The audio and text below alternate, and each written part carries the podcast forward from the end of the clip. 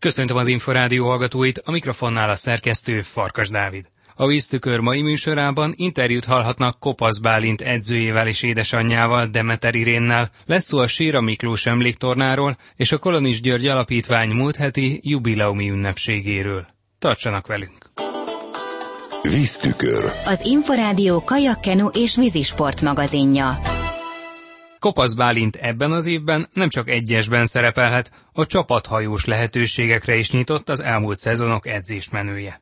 Az Európa-bajnoki ezüstérmes kajakozó édesanyjával és edzőjével Demeter Irénnel beszélgettünk. Békés nyugalomban a megszokott téli munkát végezzük, elsősorban agyön, a szokásos futás, kondi edzések és úszóedzések teszik ki a munkánk javát. Az edzőtáborozásnak a melegvízi részét mennyire tervezték meg, hol töltik majd a vízre szállás heteit? Már megvan a helyszín és az időpont is, március 3-ától április 14-éig leszünk Dél-Afrikában. Mennyire ideális helyszín a dél-afrikai? Bizonyára ideális, hiszen a szövetség ismeri ezt a helyszínt, nekünk még nem volt szerencsénk itt melegvízi edzőtáborozni. Reméljük. Várják már? Igen, természetesen, főleg ez a hideges, havas téli napok után biztos, hogy nagyon jó érzés lesz meleg tájra menni. Az előző szezon tapasztalatait gondolom részletesen megbeszélték, kiértékelték. Egy Európa-bajnoki ezüstérem és egy világbajnoki negyedik hely volt a mérleg 1000 méteren az olimpiai számban egyesben. A tavalyi tapasztalatok alapján mire lehet idén képes Kopasz Bálint? Mindenféleképpen szeretném, hogyha előre lépne, hiszen ha az elmúlt három évet figyeljük, akkor azt tapasztaljuk, hogy minden évben sikerült egy kicsit előrelépni. Most már egyre nehezebb lesz, hiszen ez azt jelenteni, ez a mostani előrelépés, hogy egy-háromba szeretnénk, hogyha végezne az Európa játékokon és a VB-n is. Természetesen nyilván az aranyéremnek örülnénk a legjobban, de én a fokozatosság elvét nagyon szeretem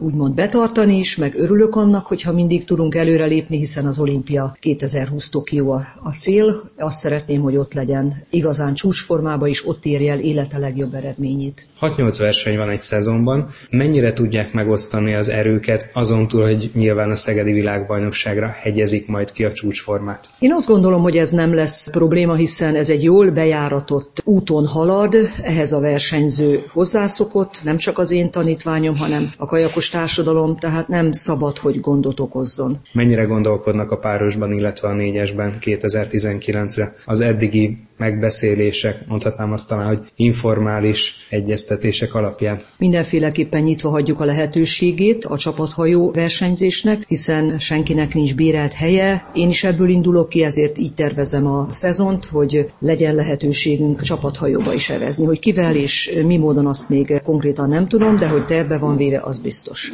Néhány név azért a fejében van, akivel érdemes lenne Kopasz Bálinnak összeülnie? Én azt gondolom, hogy konkrét nevek még nincsenek a fejembe, szeretném majd megnézni az első versenyt, ugye ez a tájékoztató verseny, illetve a melegvízi edzőtáborba is már azért tesz lehetőség akár próbálni, akár megfigyelni társakat. Van természetesen azért név a fejünkbe, hát tavaly már megpróbáltuk. Az Erdősi Csabival nem volt rossz, még nem volt elég, de hát Csabi is, meg Bálint is fejlődik, úgyhogy ez egy jó páros lehet akár idén is. Domvári Bencével van esély az összeülésre? Ugye tudjuk, hogy eléggé eltérő mentalitású versenyzőkről van szó, és azt mondták a nyáron, hogy a technikát nem sikerült az első edzéseken úgy csiszolni, hogy egyelőre érdemes legyen folytatni. Lehet ebben változás? Én azt gondolom, hogy ebben nem gondolkodunk. Tehát nem. Mivel lenne elégedett a szezon végén összességében, ha nem csak eredményekben gondolkodunk? Hát a legfontosabb az, hogy a versenyzőn Bálint elégedett legyen. Ha ő elégedett lesz, akkor egészen biztosan én is boldog ember leszek. Ő elég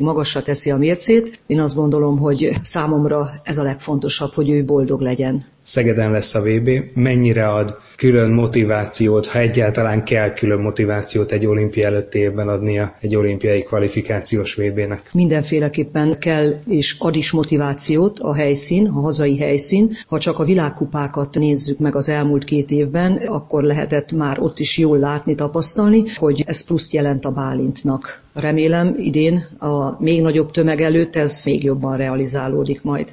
Demeter Irén kajakedzőt, Kopasz Bálint édesanyját és trénerét hallották. Víztükör. Az Inforádió kajakkenu és vízisport magazinja. Február 9-én Újpesten rendezik a Síra Miklós emléktornát.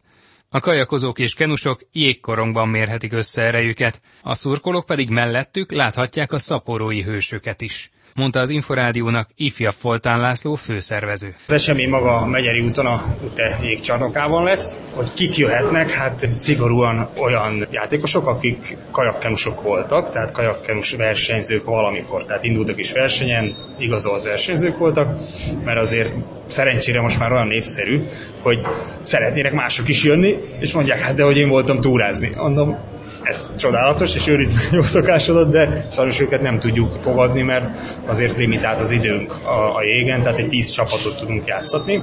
Tavaly meglepő módon egyébként egy nagyon rövid idő alatt hoztuk össze ezt a bajnokságot, és pillanatok alatt tíz csapat nevezett is. Nyilván idén is már hívogattak, hogy lesz-e újra bajnokság, mert hát azért visszavágnának a, a, a tavalyi győztesnek.